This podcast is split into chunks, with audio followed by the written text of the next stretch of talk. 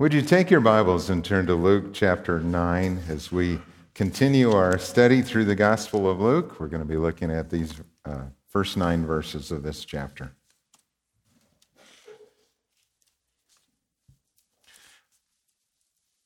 When Jesus had called the twelve together, he gave them power and authority to drive out all demons and to cure diseases, and he sent them out to preach the kingdom of God and to heal the sick. He told them, Take nothing for the journey no staff, no bag, uh, no bread or money, no extra tunic. Whatever house you enter, stay there until you leave that town. And if people do not welcome you, shake the dust off your feet when you leave the town, as a testimony against them. So they set out and went from village to village, preaching the gospel healing people everywhere. Now, Herod the Tetrarch heard about all that was going on, and he was perplexed, because some were saying that John had been raised from the dead, others that Elijah had appeared, and still others that one of the prophets of long ago had come back to life. But Herod said, I beheaded John. Who then is this that I hear such things about? And he tried to see him. Let's pray. Father, as we come to you this morning and we have the opportunity to look into your word, I pray that you would teach us, that you would encourage us, that you would give us uh, hope and strength and perseverance as we continue to follow you. I ask that in Jesus' name. Amen. Well, every church needs to be making disciples and developing leaders, or it will die. That's just the fact. The church is one generation away from uh, losing its whole mission. Unless churches continue to raise up new leaders and develop disciples, it will die. This week, we had our vacation Bible school, and we were talking about that and talking about the number of kids who came to know Christ, which was outstanding. But one of the other things I really appreciate about VBS is that it is a great training, a discipling opportunity. I mean, we have over 100 volunteers who come, and you have adults working with some of our middle school students and high school students. It's so fun to see those kids who can't wait till they get through VBS almost, you know, so that they can come back and help. I mean, it's just such an energy here. And so you have the opportunity for our leaders to work with others. Plus, there is this passing of the baton that is going on. Many of us who have been here longer in our church and our kids are now growing are handing some of these leadership roles to other young parents, young moms, and dads who are taking that responsibility. And there is this baton that is being passed. And that needs to happen, not just in children's ministry, but really in all areas of ministry as we think about our church and continuing the mission that God has called us to. Well, we see an example of that kind of discipleship training in Jesus' ministry. The training of the 12 was a necessary part of what he was doing. And we're coming to a point now where Jesus is going to spend an increasing amount of time with them. Uh, they have seen Jesus doing ministry. Now the time has come where he's going to send them out on this first mission trip themselves. And for the next two years, the last two years of Jesus' ministry, he is going to spend time with them, preparing them to carry on the work after he is gone. So when we look at this passage, some of the instructions that Jesus gives were just for that specific mission. But there are also universal principles that we see here that really apply to all ministry. And it's those universal principles that I want to draw out and share with us this morning. Number one, gospel ministry requires gospel power. When Jesus sent out the 12, he gave them power and authority to do what he had been doing. And so here they were. If they're going to carry on the work, okay, guys, you need to have the power and authority to do this. The word for power here is the word dunamis. It is that word that we, we get our word dynamite from that. This is this power and energy that God gives by his Holy Spirit. And the word authority, exousia in Greek means the right to use that power. God doesn't give his authority and his power to just anyone. He gives that to believers. He gives that to those of us that he places in responsibility, but he gives it also to all believers who are indwelt by the Holy Spirit to be his witnesses in this world. And yet we are to grow. It's not just a matter of having power and authority, but we are also to grow in our maturity, our wisdom, our relationship with Christ. And that's what disciple making is all about. Discipleship is a process. It's more than just communicating information or taking a class, it is life on life. It is done in the context of relationships. It also involves showing people how to do ministry. And there are steps involved in that process. Bob Logan is a man who's written a lot about coaching in the church and mentoring or discipling others. And in his book, The Leadership Baton, he shares these five steps that are involved in disciple making.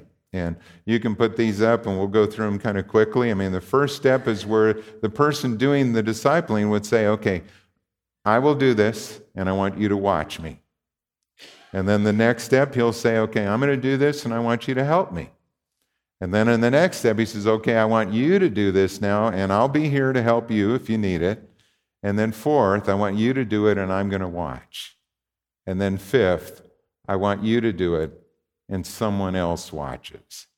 That's multiplication. That's the process of disciples making disciples. And I look at that list, you know, and I think about that and I go, you know, that's how I learned to pray. I learned to pray by praying with other more mature Christians. And I learned from their example how to pray, what to pray for. And to do that in a corporate way and spend time together was really significant in my life. I learned how to share my faith like this. One man who discipled me said, Okay, and he was training me how to use the four spiritual laws. He said, Okay, I want you to come with me. You just, just need to watch today, and I'll take the lead on this. And so I did.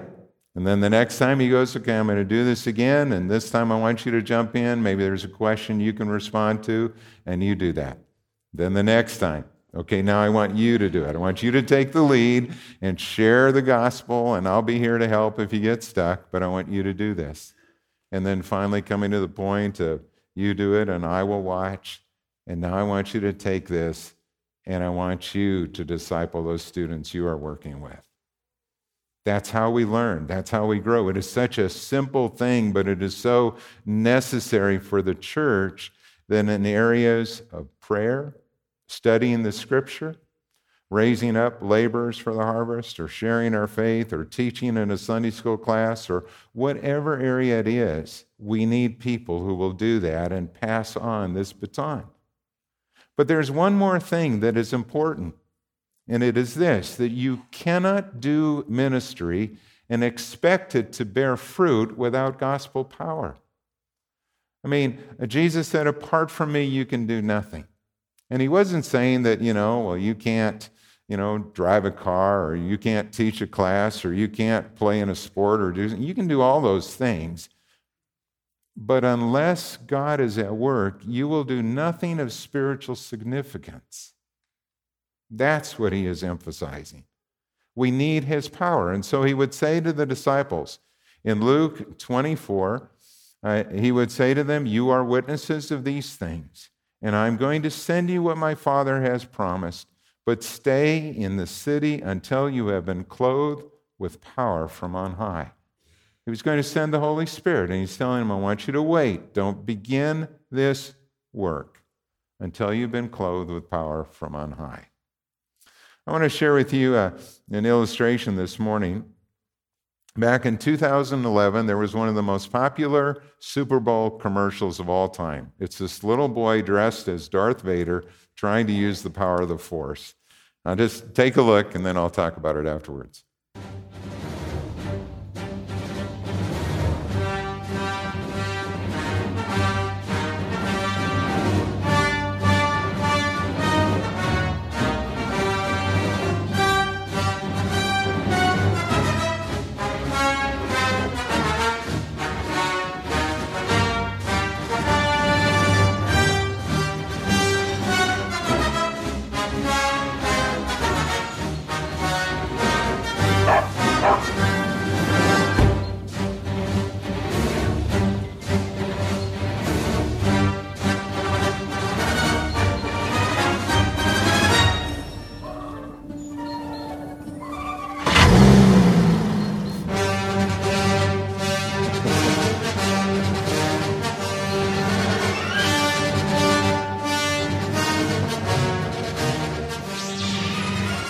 All right, it's a classic, but here's the point nothing happens without the Father's intervention, right?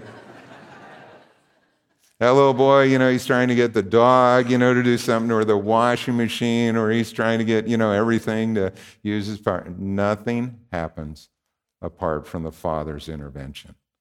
And in our life, too, if we're not walking with God, if we don't have that relationship with Him and allow Him to work through us, nothing's going to happen.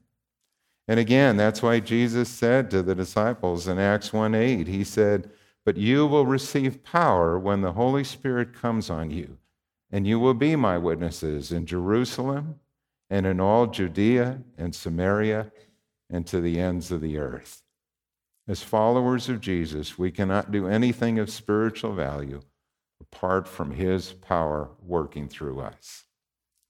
Well, secondly, gospel ministry requires gospel preaching. We never get away from sharing the good news of salvation, the hope that we have in Jesus Christ, the truth of God's word that applies to all of life. Jesus would send them out to preach the kingdom of God in verse 6, it says that they went from village to village preaching the gospel. It's the same thing. To preach the kingdom is to preach the gospel. To preach the gospel is to preach the kingdom. We preach the kingdom whenever we talk about God's reign over all of life and over the human heart. And we talk about God's sovereignty over our nation and all the nations of the world. We talk about God's sovereignty over our individual lives and the circumstances that come into it. God is our maker, our creator. We were made for a purpose to know Him and to make Him known. Uh, we have been given dignity and worth because we are made in the image of God. And so is every person that you and I meet. And God is calling us to turn from our sins, to turn back to Him, to lay down those idols, to destroy them, to put them away, and to put our trust in Him. And when we preach the gospel, we are preaching the kingdom. And every time another person comes to know Jesus as their Savior and Lord, the kingdom of God grows because His reign grows over the human heart. And I look at those white roses and I think that this week, you know, the kingdom just got a little bit bigger because of those that he called into a relationship with himself. Our ministry is a word based ministry. It is the truth of God's word that people need to hear. Ray Ortlund is the senior pastor of Immanuel Church in Nashville, Tennessee. And he said, 50 years ago, my mom and dad gave me a new Bible. It was my senior year in high school. It was the first week of two a day football practices. How many guys remember that? That's always a difficult time. And he said, I crawled home that day bone tired. But mom had made a special dinner for me since it was my birthday, and dad gave me a Bible with the following inscription. He said, but nothing could be greater than to have a son, a son who loves the Lord and walks with him. Your mother and I have found this book our dearest treasure. We give it to you, and doing so, we can give you nothing greater. Be a student of the Bible, and your life will be full of blessing. We love you, Dad. And he wrote Philippians 1 6. He who began a good work in you will continue to perfect it until the day of Christ Jesus.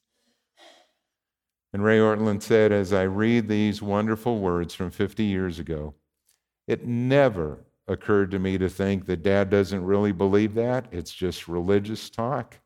I knew he meant it because I watched him live it. He was a student of the Bible. Uh, his life was full of blessing, and I wanted what he had. And it took me a few more years to get clarity and to figure all of that out. Not surprisingly, in those years as a young adult when you were making your faith your own.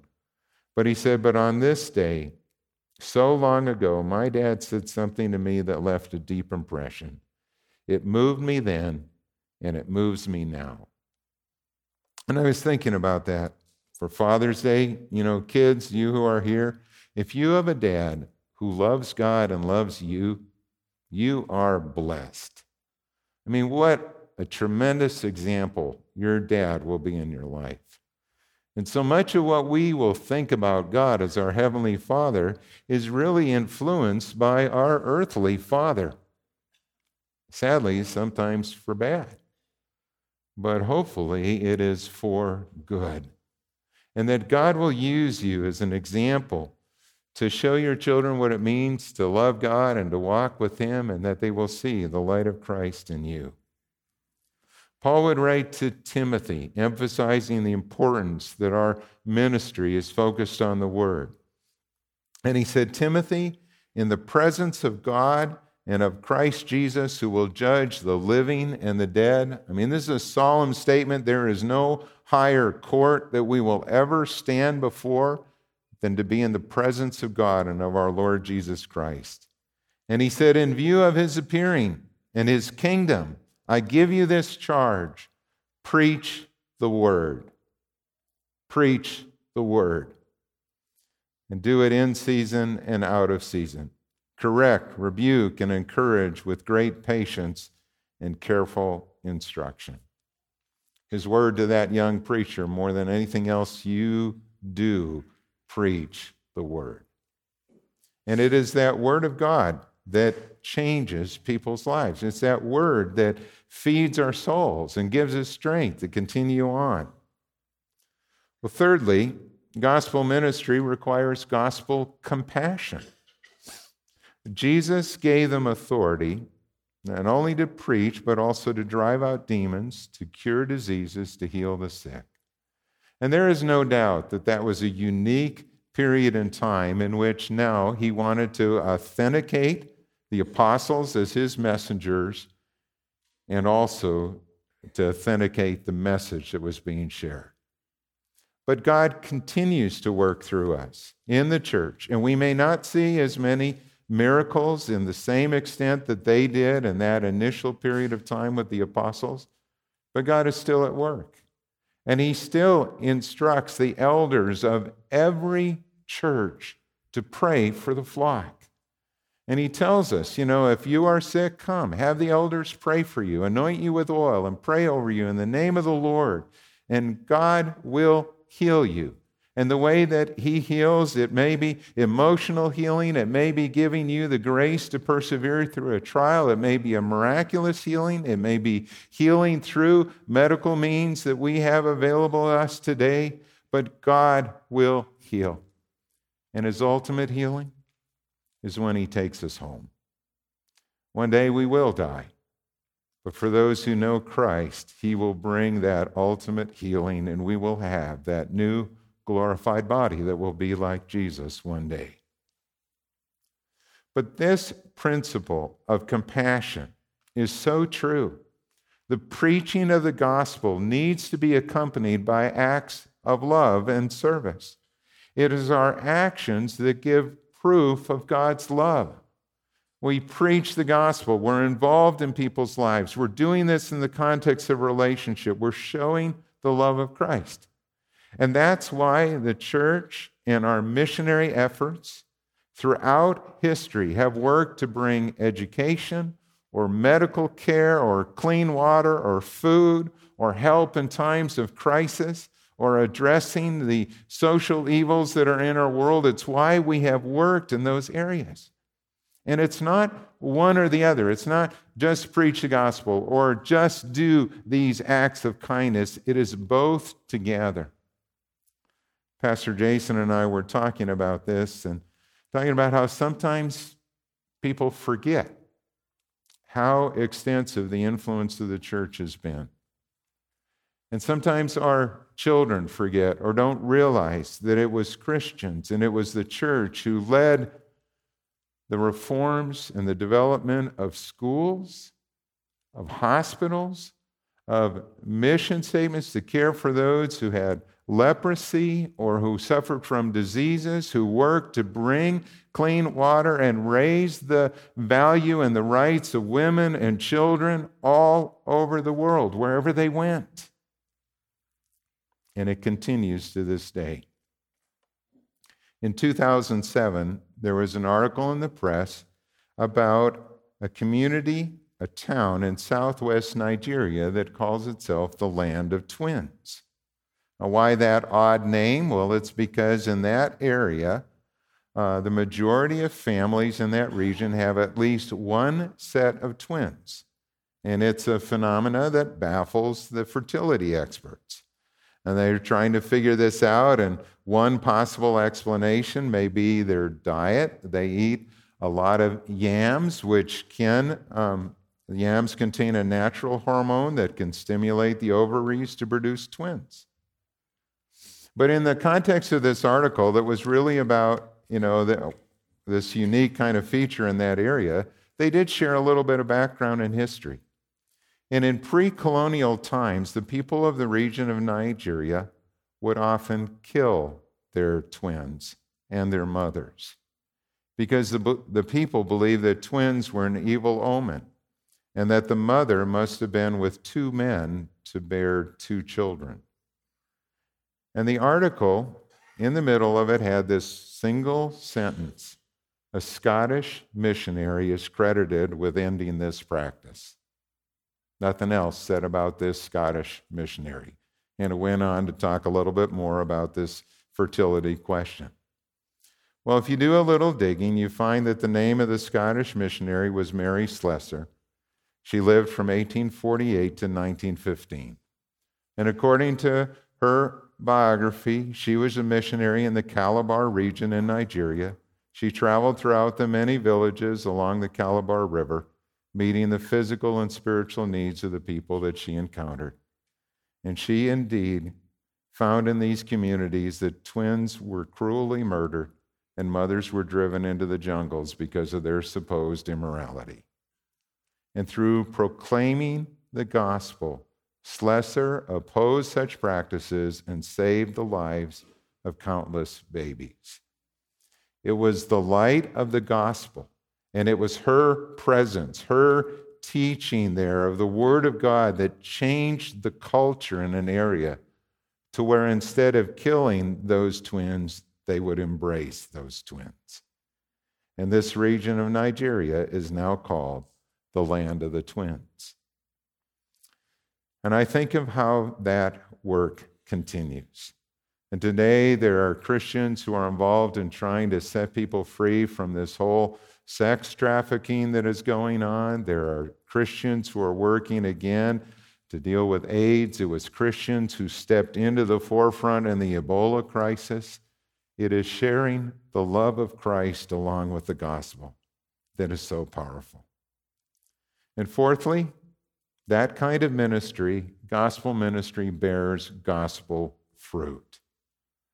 Jesus told the disciples in this case to take nothing for the journey no staff, no bag, no bread, no money, no extra tunic. I want you to travel light. I mean, really travel light.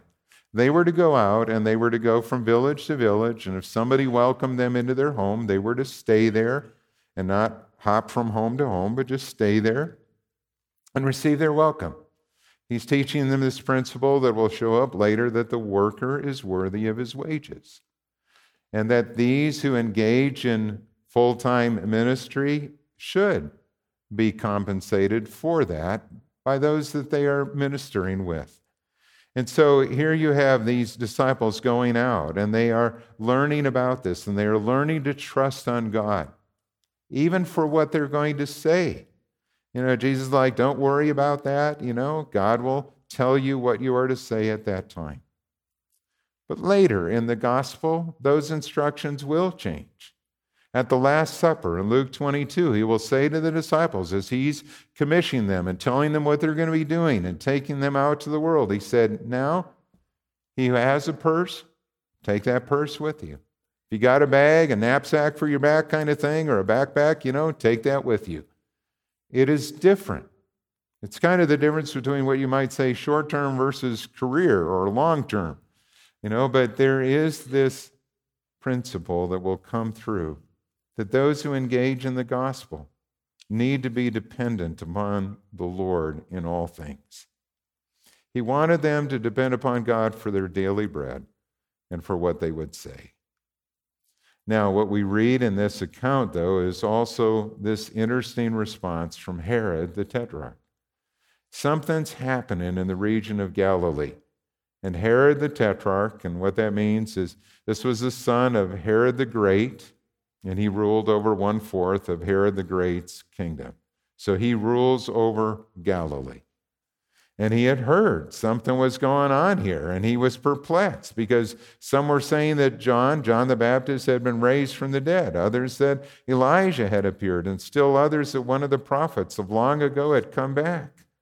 But Herod said, I beheaded John. I mean, it can't be John. So who is this who I hear such things about? And now it's taken another step. Now it's just not Jesus in one place, but now it's the 12 who have been sent out two by two that are going through these villages doing the same thing. And people are getting healed, the lives are being changed, they're hearing the gospel preached, and they're coming and repenting of their sins and turning to God. And Herod is wondering, who is this? And he tried to see him. Herod would not see Jesus until Jesus was arrested and brought before Pilate and then sent to see Herod. But this question stands out in Luke's gospel. It keeps coming up over and over again. Who is Jesus? Who do you say that I am? It is the question that every person on this planet must answer. I mean, seriously, it is the question that everyone must answer in their life. Do you believe that Jesus is the Son of God, the Savior of the world? And have you surrendered your life to Him? Have you placed your trust in Him as your Savior and Lord and admitted your sins and confessed that and turned to Him for forgiveness that He alone can give? Or is He just a man to you? Is he just a moral teacher or religious teacher or something like that, but no more? The way that you answer that question is the difference between heaven and hell. Gospel ministry is so important.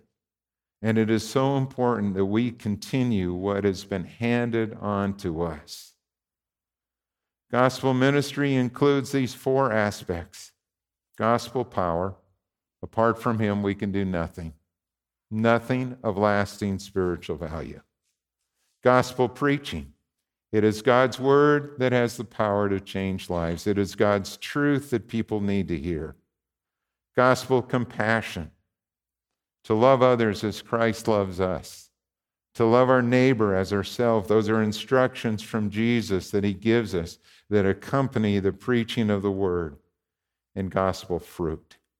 When we do ministry His way, God is glorified, and many will come to know Christ just as we have seen.